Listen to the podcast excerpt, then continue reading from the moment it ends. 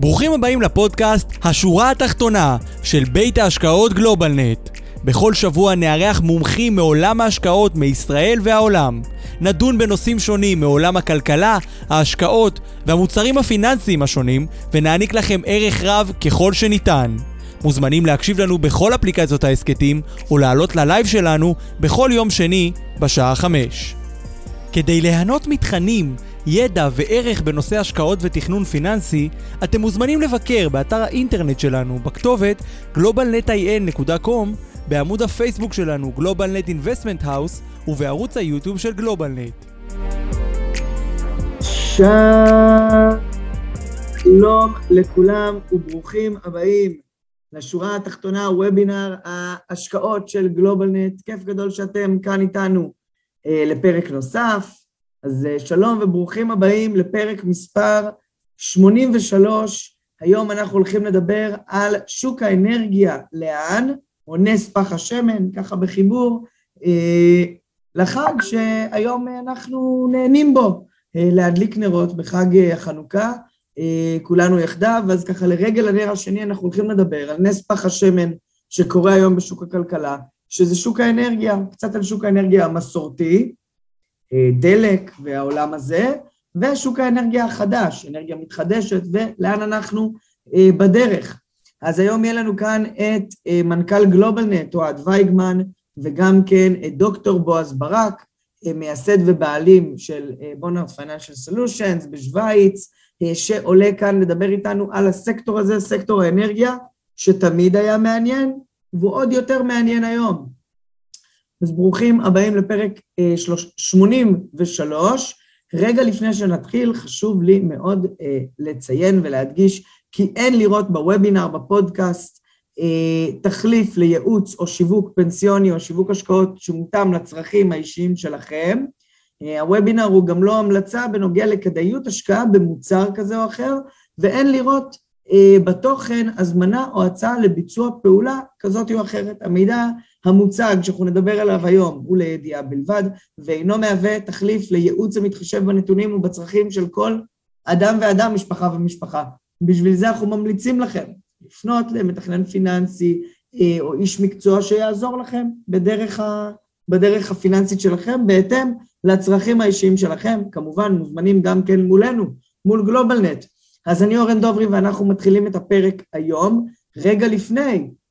יש פה הרבה מאוד חברים טובים שעלו, אז שלום לאריק ואהרון, בני, דן פה איתנו, דוד ברנשטיין היקר, לירון כאן איתנו, ואסתר, יבגני, זר, ז'אק, נסיר, אורלי פה איתנו, רפאל, ספי היקר, כיף מאוד לראות אותך פה, שלום, שי, שלמה, איילה, זק, יוסי, הרבה מאוד חברים טובים שנמצאים פה איתנו היום, אז שלום, ולמי שלא מכיר, אנחנו כרגע בלייב, גם בזום וגם בפייסבוק, אתם מוזמנים להגיב, לכתוב הודעות, תוך כדי למטה יש צ'אט ו-Q&A, ואנחנו ננסה לענות על הכל, וגם כן, הוובינר הזה עולה כהקלטה מצולמת ליוטיוב ולפייסבוק, וגם כן עולה ההקלטה של הסאונד לכל אפליקציות ההסכתים, אז שלום לכל מי שמקשיב לנו בעתיד. אנחנו היום ה-29 ל-11, 2021, נר שני, ומי שראה אולי את הפרק בשבוע הקודם, אנחנו דיברנו מאנגליה, נחתנו היום ב-4 בבוקר, ונכנסנו לבידוד שלושה ימים. אין מה לעשות, חשבנו שכבר נהיה במשרד, אני ואוהד והצוות, אבל אנחנו כמובן עומדים בכל הנהלים, לכן אתם רואים אותי פה עם הרקע של גלובלנט ולא עם הרקע של המשרד, אז אני כבר מתנצל מראש אם יש ככה אולי קצת בעיות בסאונדים, או אולי נשמע אה, רעשים מהבית, אבל זה מה יש, זה העולם שאנחנו חיים בו. מי שזוכר, במרץ 20 אנחנו התחלנו את הפודקאסטים האלה בגלל הסגר בבית, ככה שלעשות את הפודקאסטים, את הוובינר הזה מהבית, זה הרגשה ביתית, זה הרגשה רגילה. אז פרק 83, נס פח השמן, שוק האנרגיה לאן, בואו נעלה את אוהד ואת בועז אלינו. הנה אוהד. ערב טוב, ערב טוב אורן, מה שלומך? בסדר גמור, מה איתך, מעניינים? נהדר, התאוששת כבר מהסמינר באוקספורד? עוד לא התאוששתי, אני מקווה שאני לא אתאושש, כי זה היה מאוד מעניין, מרתק. אני רואה שאתה במשרד, אוהד. תמיד. אה, אז לא, אז גם אוהד הרקע שלו זה המשרד, אבל אוהד בבית. אנחנו מחויבים לשלושת ימי הבידוד. נכון. חזרנו כמה שעות אחרי שההוראה נכנסה. כן. בועז, מה איתך? מה שלומך? אני גם במשרד שלי, תסתכל מסביב, תראה איזה יופי. יפה, נראה מעונן בשוויץ. כן, במקרה זה שמי תל אביב, אבל לא. אבל זה, זה אני תמיד שם. לא משנה היום מאיפה אתה מדבר, מאיפה אתה מגיב, זה עולמנו. כן, קשה. לה, קשה להאמין שנחתתם בארבע בבוקר, אתם מלאי אנרגיה ויכולת בלתי רגילה. וישר נזרקים לבית, זאת אומרת, אנחנו קצת חוזרים למרץ 20, אה, כי אני פותח את החדשות ואני רואה שמישהו עם זן חדש של איזשהו וירוס נסע במונית או באוטובוס ואולי חשף אנשים ופתאום סופרים מחדש, יש רק שתי נדבקים, תשע מאומתים, אה, אבל אם משהו לא משתנה... תחושה של דז'ה וו משהו, כן. ממש. כן. טוב, בוא, בוא נקווה שזה לא יהיה, שלמדנו לקחים אה, מהתקופה הראשונה, ואנחנו כבר אה, יודעים להתמודד קצת יותר טוב, אבל מה שבאמת, באמת בתקופה הזו, ככה היה מעניין ושונה ומאתגר, זה שוק האנרגיה. שהיה באמת, אה, מסתכלים את השנתיים האחרונות, שנה וחצי, אני לא זוכר כאלה תקופות, אה בועז? לא זוכרים כאלה תקופות בשוק האנרגיה. אה, אתה לא זוכר כי אתה צעיר. נכון. אני זוכר תקופות uh, כאלה ואחרות, ואני רוצה לומר לך שתמיד העולם לא עומד יציב לרגע אחד, הוא תמיד מאפשר הזדמנויות למי שיכול לקרוא אותם נכון. אוקיי, okay, אז בוא, אם אנחנו מדברים על שוק האנרגיה, ואני בטוח שחלק מהמאזינים שלנו והצופים שלנו אה, לא תמיד סגורים על מה זה אומר, מאיזה מרחב אנחנו פועלים, אז בואו ננסה להגדיר מה בתוך הענף הזה, בתוך השוק הזה. במה לא, אנחנו משקיעים? השוק של האנרגיה התפתח משך השנים וכל פעם הוא היה דבר אחר. האנרגיה המסורתית התחילה בנפט שנמצא באדמה, אה, פחם גם, אם אתה זוכר את הימים האלה, מאוחר יותר זה עבר לדברים קצת יותר מתוחכמים, כמו אה, אנרגי, הפלטות האלה, המראות הענקיות שהיו אה, מוצבות וקולטות שמש, אבל זה המשיך להתפתח, זה הגיע לאנרגיה שנשאבת מצמחים, יש היום סוגים של בטריות שמעודכנות, סוללות שמעודכנות, יש היום סוגים של storage, אתה יכול לשמר אנרגיה בכל מיני צורות. והאנרגיה הירוקה היא אותה אנרגיה שלא מזיקה, שהעולם שואף להגיע אליה. אגב, העולם שואף בשנות, יש עשרים שנה, בין עשרים שלושים לעשרים חמישים, כשהעולם רוצה להיות בזירו אמישן, uh, כלומר אפס פליטות של COT, של גז, CO2, של גז אה, מרעיל, אבל אנרגיה זה כל דבר שגורם היום להנעת הגלגלים, לתחבורה, אה, לנסיעות בעולם, תעשייה שיש שם, אה, למפעלים, תעשייה, המון אנרגיה בתעשייה, כל דבר. אין לך בעצם סקטור אחד שלא קשור ולא נהנה מתחום האנרגיה. אולי בגלל זה הוא גם אחד מהמושפעים ביותר מהתנודתיות. המושפעים והמשפיעים. וקיימת. בהחלט, בהחלט, בהחלט. כן, אוקיי, אז אה, מה לדעתך הם הגורמים שמעצבים היום את המחיר בשוק האנרגיה? או את המחירים, כי אמרנו שזה כל כך הרבה דברים. נכון, אני ניסיתי לרשום, אגב, אה, אם אמרת מחירים, יש כאן תופעה עולמית שהיא מאוד מעניינת, זה מה שנקרא convergence, כלומר ההמרה מהאנרגיה הישנה לאנרגיה חדשה, לאנרגיה ירוקה, גם היא עצמה גורמת לירידת המחירים של המוצרים שקשורים לאנרגיה הישנה, אה, השבחת המחירים של אנרגיה חדשה וכיוצא בזה, זה תהליך שרואים בתעשיות שונות, באנרגיה הוא מאוד בולט. בסוף זה עניין של, של ביקוש והיצע כמו בכל שוק אחר. כן, אבל, אבל שוב, זה המראה מדברים שבעבר התרגלנו אליהם, לדברים שלא יהיו יותר, אלא עולם חדש באותו סקטור, בסקטור האנרגיה. אבל מה בעצם משפיע על הסקטור? אז הדבר הראשון זה מה שאמרת בתחילת השיחה, איך מצליח העולם להתגונן מהפנדמיה, מהתופעה הזו של הווירוס הבלתי נראה, שכמו שאמר אורן, מוצאים אחד, שניים, שלושה, ארבעה, וכל העולם משתגע. אז אה, גורמי המצב רוח שיוצאים מגל, נכנסים לגל, מאוד משפיעים על המחירים בשוק האנרגיה. הרי בסוף אם אנחנו ניכנס לסגר נוסף, אין ספק שצריכת האנרגיה בתעשייה, בתחבורה, תרד בעוד אנרגיות אחרות, אולי סולריות, ובבית נצרוך יותר וכן הלאה, אז זה ישנה את המשקולות של השימוש באנרגיה. overall נכון, overall מה שקורה, וזה קרה בשנת 2020, שהיא שנת המגפה, ישנה האטה כלכלית משמעותית מאוד בכל העולם, וזה ודאי מביא לצריכה יותר נמוכה של אנרגיה, בכל תחום ובכל אה, סקטור. אני רשמתי לי שאחד הנתונים שמשפיעים uh, על מחיר האנרגיה היא המהירות של ההתאוששות הכלכלית, או להפך, המהירות שבה נכנסים לתוך שפל כלכלי. אלה גורמים שבעצם עיצבו את שוק או את מחירי האנרגיה בשנתיים האחרונות. מה שצריך לזכור זה שבכל מדינה בעולם יש גם תמריצים של ממשלות. שמסייעות לגורמים שצורכים אנרגיה בכל מיני אה, אה, העדיפויות. אה, האנרגיה ומחיריה מושפעים מתיירות, מנסיעות, מסחר בינלאומי, וגם כמובן, כמו למשל במחירי זהב או commodities אחרים, מחיר ההפקה של כמות אנרגיה מתוך מה שמפיקים. ברגע שעלות ההפקה יורדת, יורד מחיר האנרגיה. אז יש לנו בעצם מצב שהוא אה, מאוד מסובך. קשה, זה לא גורם אחד או שניים, אלא מולטי פקטורס.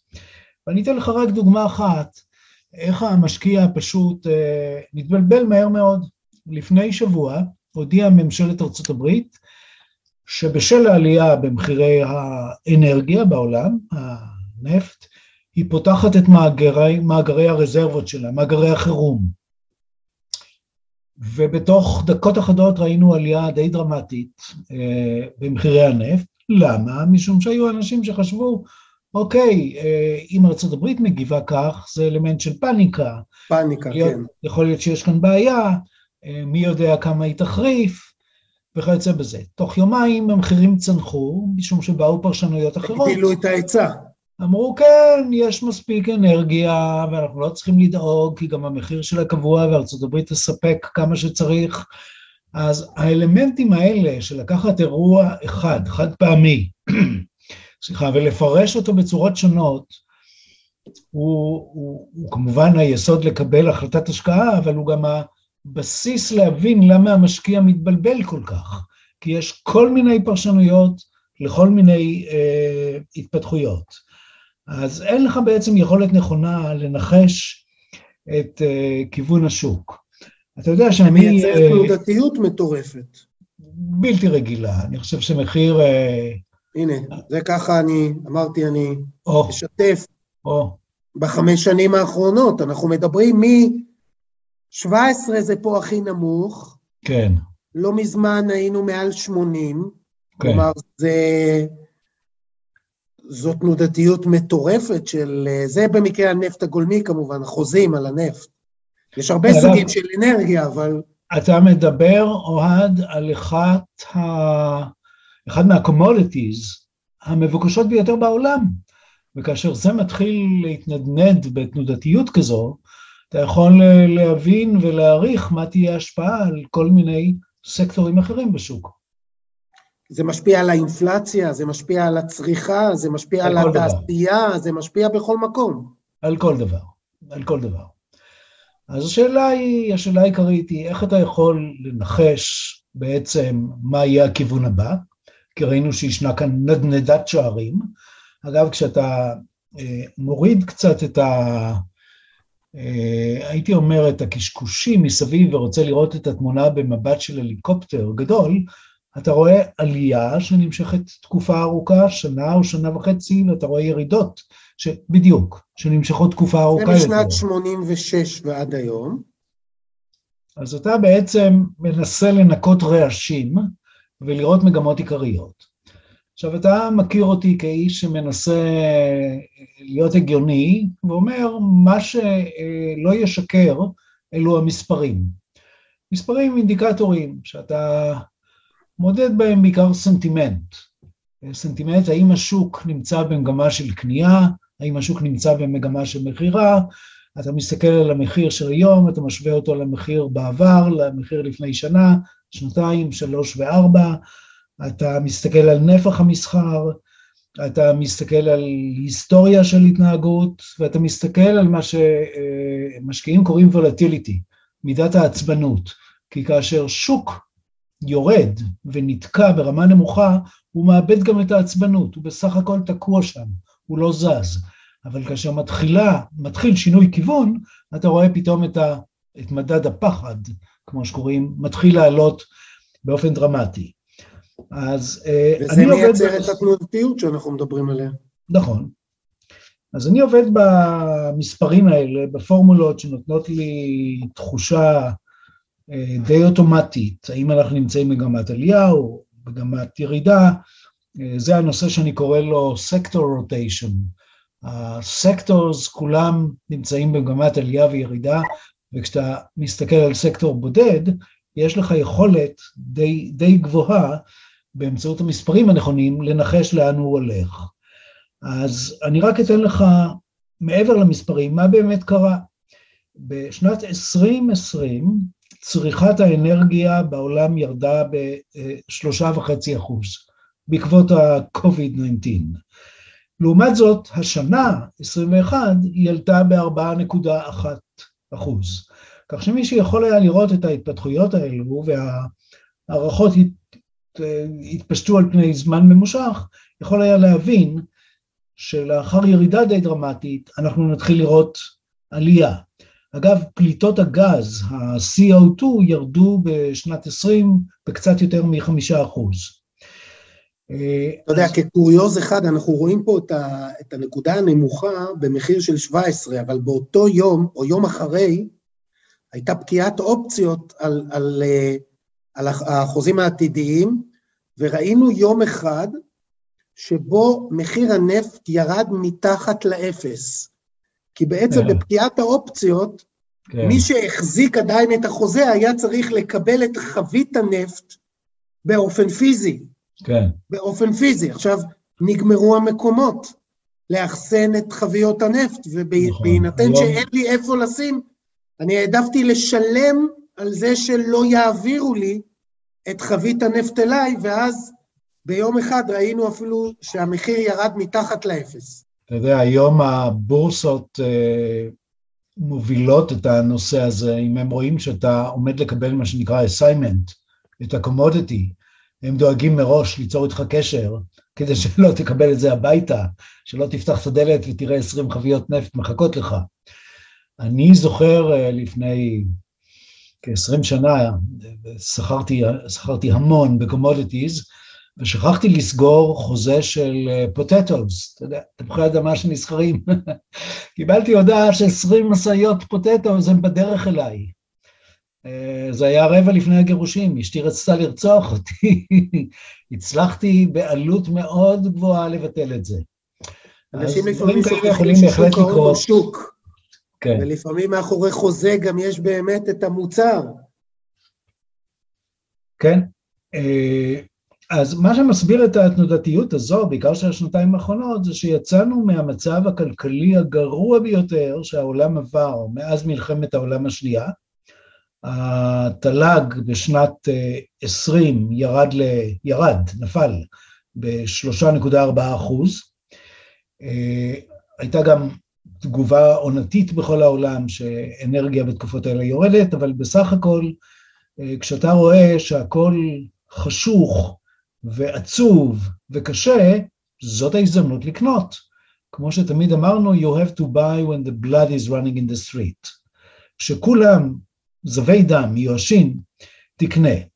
Uh, ואז שוב, אנחנו היום נמצאים... כשמסתכלים על מחירים שהם uh, לא נורמליים, לא הגיוניים, שיש נתק בין שוק ההון למחיר האמיתי לאורך נכון. זמן, ותאוות הבצע היא זו ששולטת, בניגוד נכון, לייאוש שדיברת עליו, זה בדיוק הפוך. זה ה-fear and greed של, של המשקיעים. תראה, אני עשיתי אה, לפני השיחה איתנו חשבון, איך אני עבדתי עם אה, ETF, שנקרא GUSH, G-U-S-H, שהוא בעצם משקף מדד של Standard and Poor's, Standard and Poor's, Oil and Gas, Export Products. הסיגנלים שנתנו לי אינדיקציה לקנות, אה, הראו שהעולם הוא doom and gloom, כל כך עצוב שאין בו סיבה לקנות, אבל קניתי אז את אותו חוזה ב-38.17 אה, דולר, החזקתי אותו, זה היה בינואר, בינואר 21. קניתי אותו כנראה לפני כן, אני רק הסתכלתי על הגרף האחרון. ואז אה, התחילו הסיגנלים שהעולם משתפר. והעמדה שלי היא שכשאתה מחזיק פוזיציה ויש לך רווח, אל תממש במכה אחת. אין לך שום יכולת אה, לעשות את זה נכון וטוב ומדויק. אתה ככל הנראה... גם ברכישה וגם במכירה. ברכישה אולי קצת יותר קל, אתה נכנס, אבל זה נכון, ברכישה תמיד ניתן לשפר. אנשים לא אוהבים לקנות יותר נמוך, זה נקרא to average the buying price, כן. אבל, אבל uh, ביציאה אתה יכול להיות חכם, אתה מחזיק את הפוזיציה, תחליט איך אתה יוצא. יצאתי ארבע פעמים מהחוזה הזה, פעם אחת ב-65 דולר, נקודה 19, פעם אחת ב-67, פעם אחת ב-82 ופעם אחת ב-96, ביולי השנה.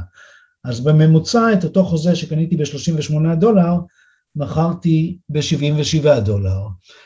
וזאת הדרך לעבוד, אתה אף פעם לא תתפוס את הקצה הנמוך ביותר או את הקצה הגבוה ביותר, מספיק שאתה לוקח, וזה נפלא אם אפשר, חלק ממוצע ממגמה של עלייה או של ירידה, ואתה יודע שכמו שאומרים, leave the last penny for someone else.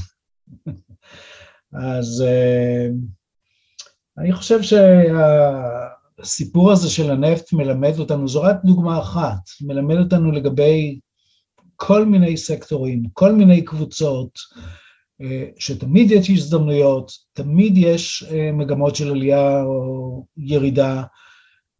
אם אתה לומד נכון לקרוא את השוק, אתה יכול בכל מצב שוק לנצח ולהרוויח. כלומר, אם אנחנו בעצם ככה מתמצתים את מה שאמרת, יש סוג של מחזוריות מסוימת בין שוק ההון לכלכלה. נכון. וככל שאנחנו נמצאים על איזשהו סייקל כלכלי מסוים, בכל רגע נתון יש סקטורים שבעצם יניבו תוצאות טובות יותר מסקטורים אחרים, וזה גם משתנה לאורך הגל הזה, ש, שממשיך וזורם לאורך, אה, הרי כל, בממוצע עשור אנחנו רואים איזושהי התממשות בשוק ההון, עכשיו כבר 12 שנים אה, לא היה משהו שהוא מאוד משמעותי, הקורונה זה אירוע מאוד נקודתי, אה, אבל הסייקלים האלה חוזרים על עצמם כל הזמן, אז מתי נכון לדעתך מבחינה כלכלית, מעבר לאינדיקטורים הנוספים שאמרת, הסנטימנט, והדברים הנוספים, שוק האנרגיה, מתי נכון מבחינה הסייקל הכלכלית לבחון אותו, או לבחון גם את הפרמטרים הנוספים, כפי שציינת. אה, אה, אז הסנטימנטים מורים שהשוק הזה, לפחות לחודשים הקרובים, מיצה את עצמו במגמת העלייה. עלייה של 70-80 אחוז, כפי שהראית, אה, לא באה בקלות, היא גם עולה המון כסף לחברות התעופה, להסעה, למפעלים וכיוצא בזה. וגם ככה סובלות, אה, הנה, עוד פעם, אה, עוד פעם סגר, עוד פעם ירידה בטיסות, אז הן סובלות מכל הכיוונים. אז אני הייתי אומר כך, שזו תיאוריה מאוד נכונה, שכשאתה מסתכל על המחיר, אתה צריך לשאול את עצמך שאלה, האם יש כאן תהליך של discounting? האם המחיר הזה משקף כבר את כל, כרגע, את כל הדברים הטובים שהשוק לקח בחשבון כלפי האנרגיה? כן, כי במשך חודשים על חודשים השוק הביס את עצמו באנרגיה, הוא אמר זה חשוב, אה, היא תעלה, היא הגיעה למה שנקרא uh, overbought situation, ואתה אומר כן, המחירים היום באמת באופן הגיוני מאוד משקפים את כל הציפיות של הרוב הגדול של המשקיעים. ולכן השאלה היא, האם יש עוד פוטנציאל למעלה? אני הייתי אומר שלא, או שהייתי אומר... הרי כבר. היינו מעל 125, ראינו גם בגרף שמסתכלים לאורך זמן, כבר היינו 125 ו-130 ו-140. אני הייתי כרגע, בנתונים של היום, אל תשכח שזה עולם אחר, נכון. אה, אומר שהגענו לנקודה של רוויה מסוימת. פחות אנרגיה ירוקה, פחות... אה, אה, אין כאן משהו שהוא אינהרנטי חזק מאוד כדי ליצור מה שנקרא investment conviction, שמשכנע אתכם במאה אחוז שצריך לקנות או שצריך למכור. ההתנהגות של היום היא די ניטרלית, ואם בכלל, אז יש יותר סיכוי ששוק האנרגיה ירד, בעיקר על רקע הווירוס החדש, אבל ששוק האנרגיה ירד מאשר יעלה. ואני תמיד אומר, אם, אה, אם אין סיכוי שהוא פי כמה מהסיכוי, אל תיכנס לשוק. אתה צריך להיכנס כשיש לך את השכנוע המלא, שיש לך איזשהו יתרון או עדיפות על אה, כל דבר אחר. איבדנו את זה כרגע באנרגיה, אין, אין משחק פה. אז דיברנו מעט, גם העלית את היעדים של הממשלות להקטנת הפליטה וכל מה שקשור לאנרגיה חלופית. כמובן אפשר גם לקשר את זה לעולם הרכב עם טסלה וכל מה שהיא עושה בפן הזה, למרות שהחשמל כרגע מיוצר בעיקר על ידי פחם, עדיין. לאן, לאן, אם אנחנו מסתכלים על המגמות, המגמות העיקריות בשוק האנרגיה, לאן זה הולך? תראה, אין ספק... מעבר למחיר הבסיסי כרגע, למגמות ארוכות הטווח. אין ספק שהעולם הולך לקראת מה שנקרא Renewable Energy, שזה אה, באמצעות רוח, באמצעות אנרגיות סולריות, אה, מראות השמש, שימוש בשמש, ביופיל, מה שנקרא, כל דבר שאין בו את אה, מתכונת הזיהום הקודמת שהייתה. הסיפור של פחם, של נפט שנחצב מהאדמה, ייעלם, הוא פשוט ייעלם ולא יהיה, אה, כי יהיו תחליפים. אתה יכול להעריך לוחות זמנים? כי הרי המדינות כן. מדברות על לוחות זמנים מסוימות, והן תמיד, תמיד, תמיד החמיצו את היעדים שלהם בהקשר הזה. אנחנו מדברים על לאורך הרבה מאוד שנים, הם החמיצו. כן, אז אני שוב חוזר ואומר, אני ראיתי שבקונפרנס אה, האחרון על ה-Global Warming, על ה-Environment, המדינות הגיעו להבנה שבין שנת 2030 ל-2050 צריך להיות, הם קראו לזה Net Zero Emission, כלומר, לא תהיה יותר אנרגיה שבאה מפחם, שבאה מ... אה, סוגים שונים של נפט שבא מהאדמה. בין תשע שנים. כן, כן, כן. אה, זה יקרה בהדרגה. אגב, אני, נתון מאוד מעניין, אה, ה-G20, שהם 20 המדינות המתועשות המובילות, אה, צורכות כ-80 אחוז מצריכת האנרגיה בעולם. כלומר. שם זה קריטי, זה משנה. וביניהם בולטת סין, גם בשעה שמדינות אחרות מראות על איזושהי ירידה בשימוש באנרגיה, מסין לא מגיעים סימנים כאלה. היא גם לא השתתפה לא. במפגשים לא. האחרונים. לא, לא. אז יש, יש לעולם פה... בכלל יכולת להשפיע על מה שקורה שם? אנחנו הרבה פעמים מדברים על... אני לא חושב שהשאלה היא אם היא יכולה להשפיע, השאלה היא אם היא רוצה להשפיע. כי המשמעות היא של לקבוע קווטות, אה, למפעלים, לגורמים מזהמים וכיוצא בזה, זה הולך להיות אה, לוי, זה הולך להיות מס, היטל על אה, תעשיות מסוימות, על סקטורים מסוימים, והסינים לא רוצים, הם מוכנים לסבול במחיר של גידול דרמטי כפי שהיה בכל השנים האחרונות. אז זה לא עניין של יכולים, יכולים, כן, כמו שאומרים בצבא, אבל לא רוצים. שאלה אם לעולם יש את היכולת להשפיע על מה שקורה, על הסינים, על מה שקורה בסין בהקשר הזה. לא, אנחנו ראינו שהוועידה האחרונה אה, הסתיימה בחוסר יכולת להשפיע. גם סין על... וגם רוסיה לא היו. כן, לדעת. על כמה מדינות אה, גדולות מאוד. אה, כשהם אמרו לא, אז זה לא, אז שאר העולם לוקח על עצמו את הנטל הכבד, ומקווה במשך השנים להשפיע על המדינות האלו. הסיני גורם מאוד עצוב בעניין הזה של שיתוף פעולה בתחום האנרגיה. היא לא תורמת לנו בכלכלה נקייה יותר, בהירה יותר. יש פה שאלה, דרך אגב, שהרבה מאוד זמן לא, לא נשאלתי, מאוד מעניינת, שי סופר שואל, אנרגיה ירוקה כנראה לא מספיקה להדביק את הצורך, מה דעתכם על אנרגיה גרעינית? כן. שזה, כבר שנים לא נשאלנו על זה. לא, שאלה מאוד אה, קריטית. לפני כ-10-15 שנה הייתה תחושה בעולם שאנרגיה גרעינית היא תחליף לכל. מימן, כל הדברים אה, האלה. אבל הסתבר במשך השנים שיש בה סיכון משמעותי, והסיכון הוא לא אותו סיכון זיהומי שיש בפחם, אלא סיכון של, אה, אה, של כורים שיכולים להיפגע, באופן מכוון או לא מכוון, של תאונות. אנחנו ראינו את התאונה שהתחילה בשעתו עוד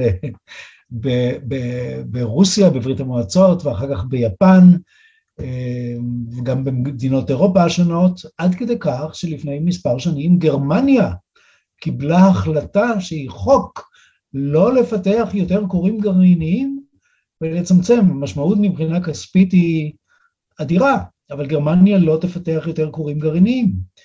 יש מדינות שכן עושות את זה, למשל אה, שוויצריה ממשיכה לפתח, ואז המדינות השכנות, כמו צרפת, בלגיה, באות לקנות משוויצריה חשמל. אה, סיפור מאוד מעניין, ומעניין היכן זה ייעצר.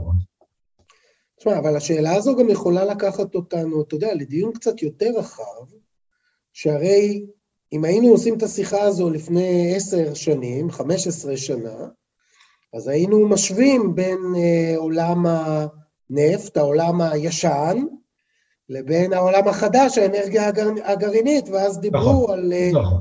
כור ביתי. נכון. ממש הגיעו לזה, ו... עכשיו, למשקיע הממוצע, היום כשהוא מסתכל על מגוון אדיר של אפשרויות באנרגיה המתחדשת, כפי שקראת לזה, איך אנחנו יכולים לברור את המוץ מן התבן בהקשר הזה של אה, בדיוק מה שאמר פה לפנינו, אותן אה, גישות ישנות, ש, שמי שהשקיע בכורים גרעיניים כנראה איבד את כספו, לא?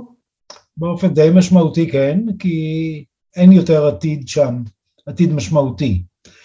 אה, אז איך, איך עושים את המוץ מן התבן? תראה, צריך אה, אה, לעקוב אחרי המומחים.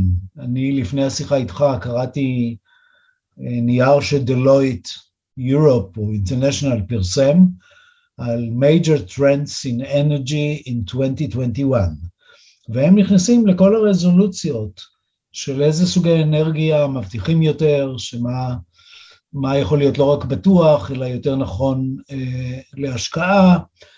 אנחנו רואים היום בעולם במסגרת אה, ההתפתחות של השקעות בתחום של אימפקט או social responsibility, גם אה, דגש בעניין הזה. אנחנו רואים שהציבור בעולם מתעורר. זה ה-ESG שאנחנו מדברים עליו כן, המון המון המון, שתופס תאוצה מאוד מאוד מאוד חזקה בכל העולם. והוא גם בתחום של אה, חיסכון באנרגיה. הציבור באירופה, שאני מכיר ורואה, למשל, מטיל סנקציות על חברות שלא מקיימות את, אותה, את אותו קוד בסיסי של שמירת אנרגיה. למשל, הם דורשים מהחברות הגדולות, כולל מבנקים, UBS שאני הייתי שייך לו, שבתום יום העבודה החשמל בכל החדרים אה, יכבה אוטומטית, שאם מישהו שכח את החשמל לא יישאר חשמל עובד במשך כל הלילה. אחד הצעדים הקטנים ביותר, כולל בוויקנדס כמובן, אבל אם אתה לא חותם, שאתה חבר ב... ב-code of conduct הזה, אז הציבור בהחלט יכול להחרים אותך, להגיד, תשמעו, אתם, אתם לא הבנק שהייתי רוצה לעבוד איתו. יש בנקים אחרים יותר טובים, וזה ירד לרזולוציה של כל מיני חברות. כן. טוב, שוב, הנושא של ה-ESG הרי אה, תופס המון המון כותרות, וזו סוג של מגמה בגופים המוסדיים, והם אלה שמניעים את הכסף בעולם. אולי נגיד עוד מילה, מעבר לאנרגיה, הרי ESG זה ה-energy, אבל גם ה-social וה-government. אז כן. איפה אנחנו רואים פה את ההתפתחויות הנוספות ש... שאפשר לשים עליהן את האצבע? אה, לי יש עמדה קצת שונה מהפופוליזם שמתפתח עכשיו, להגיד ש-ESG זה דבר טוב, טוב יותר מאחרים. אני uh, רואה ב-ESG הזדמנות של חברות, של ממשלות, לעטוף את עצמם, לצבוע את עצמם בצבע טוב, בצבע נכון. אה, אם הן עושות את זה, אם הן לא עושות את זה, אם הן מבינות מה זה אומר, זה כאילו שאתה חבר ב club, שכשאתה מתרגם או, או חוזר על משפט מסוים, אתה נחשב לחבר אמין ו... ונכון ב club. אבל אה, זה הפך ליותר מדי נדוש, אני חושב שסוג הבדיקה של משקיעים צריכה להיות אחרת. אה, אבל בסוף אם יש סנטימנט מסוים, ואם יש, איך אתה תמיד בודק את הסנטימנט, אם יש איזושהי מגמה מאוד מאוד חזקה, ונסכים שהיא חזקה, נסכים שיש פה באמת כספים גדולים מאוד שתרים ומחפשים סוג אה, השקעות כאלה, והרי אנרגיה מתחלפת לא פשוט למצוא פרויקטים, זה פרויקטים של תשתיות, פרויקטים גדולים מאוד, והרבה פעמים מחפשים דווקא את הדברים היותר uh, קטנים, זה לא רק גופים מוסדיים שמשחקים במשחק. השאלה, כשאתה רואה את המעבר הכספים האדיר הזה, והוא, והוא משמעותי בעולם, כמגמה, האם באמת אתה חושב שזה משהו שיכול להימשך לאורך זמן? רק כמגמה, רק כסנטימנט. לא, אני, אני מפקפק בעוצמה של המגמה. אני חושב שמי שרצה להשקיע ומי שדיבר על זה כבר עשה את זה. אני רואה אפילו ריברסל, אני הכרתי בנק שכל הכותרת שלו וה-PR שלו היה sustainability, והוא עבר עכשיו למשהו אחר לגמרי. זה אה, כבר ה-PR של הבנקים, כן. כן, זה, זה נושא שהוא סופר נדוש, כמו שראינו בעבר, מגמות שונות, ואל תצפה שה-ESG יהיה הלפיד הדולק והמדריך לשנים הקרובות. לא. אם אני יכול להתנבא, אנחנו בעוד שנה כמעט שלא נשמע על זה. זה קיים, וואו. אמירה אבל, משמעותית. אבל לא נשים את זה כקטגוריה השקעתית שיש לה יתרונות על הרבה דברים אה, פונדמנטליים אחרים. אתה אומר, אותה אחריות חברתית שכביכול אנחנו שומעים מהרבה מאוד צדדים, תיעלם כשזה פחות יהיה רלוונטי. כן, אני אומר שזה מס שפתיים בדרגה מאוד גבוהה. טוב, לך כבר יש אה, ניסיון בהרבה אירועים שכאלה בעבר. כן, כן. לא, זאת הרגשה שלי, כשיבוא היום מישהו ויגיד לי, תשמע, זה הטרנד החדש, אני חושב שאני אגחך. זה לא טרנד, זה כבר uh, עבר. Uh, אתה אומר, כשמדברים על זה כל כך הרבה, כן. זה כבר מדברים מפוזיציה. כבר מדברים מעשייה. אבסולוטלי, בוודאי, בוודאי. אוקיי, נהדר. אמ, אני אשמח לשאלות נוספות אם יש אה, בקהל. במידה ולא, אני כמובן בוז אודה לך. תודה רבה רבה רבה תמיד. במידה ולא, אתה תחשוב על ארבע בבוקר ש... שהגעת, ואולי תחשוב על מיטה מוקדמת. כן, נכון, הגענו בארבע בבוקר, ומאז אנחנו ככה על הרגליים, אז uh, כנראה לא נשרוד עד השעות הקטנות של הלילה היום. אוקיי. אבל uh, זה בסדר, זה חלק מחיינו בעולם ההשקעות, אנחנו תרים אחרי ההזדמנויות, והפעם היינו בלונדון עם קבוצה של 40 איש, הרבה מאוד הרצאות מאוד מאוד חשובות, אפילו היה לנו את העונג להאזין לשתי הרצאות שלך במהלך הסמינר אה, באוקספורד, ושוב תודה לך. לצערי לא יכולתי להגיע, כן. ההדים הם all over the place, שמעתי ביקורות יוצאות מן הכלל בכל מקום. כן, בהחלט, אה, אני חושב שבהחלט תרמנו את תרומתנו בהקשר הזה, הרבה אנשים בהחלט חשבו שיש שם ערך רב, שגם אתה ואחרים, מרצים מכל העולם שעלו ונתנו את משנתם, וזה חשוב, כי המגמה הזו של השקעות אלטרנטיביות בכלל, אולי בניגוד ל-ESG כפי שאתה חושב, זה איתנו להישאר. ודאי, אבסולוטי, זה משהו אחר לגמרי. מעולה. אז בוא, שוב, תודה רבה לך על הזמן. תודה רבה וערב טוב. ביי ביי. תודה רבה. תודה רבה, בועז. תודה רבה גם לך, אורן. תודה, תודה. אז uh, קודם כל, תודה רבה לך uh, ולבועז, אני חושב שהיה מרתק. Uh, מה נשאר? ללכת לאכול סופגניות. חג שמח, חג אורים שמח. אפילו דיברנו על נס פח השמן של השנה האחרונה עם העלייה המטורפת הזו בתחום האנרגיה, ולפחות שמענו את דעתו של מומחה אחד בתחום. אמ, וזה תמיד טוב ונכון לשמוע הרבה הרבה דעות בהקשר הזה, ושכל אחד יקבל את ההחלטות שלו. אז תודה לכל מי שהאזין לנו, וחג שמח, חג אורים שמח. חג שמח גם לך, אוהד, ואנחנו ניפגש פה בשבוע הבא, עוד הפעם בשבע. מי שנכנס אולי מאוחר ולא הספיק לשמוע, יכול להקשיב להקלטה ביוטיוב ובפייסבוק. אה, ובאפליקציות ההסכתים, ולשמוע את בועז ואוהד מדברים ומשוחחים על שוק האנרגיה. לאן הוא הולך? תודה רבה. תודה, שיהיה שבוע טוב. ביי ביי. שבוע טוב. לילה טוב, אוהד. אה, ערב טוב, וערב טוב לכל הצופים שלנו. ואנחנו נתראה בפרק הבא, בשבוע הבא. שיהיה חג שמח, ונתראה בפרק הבא של השורה התחתונה.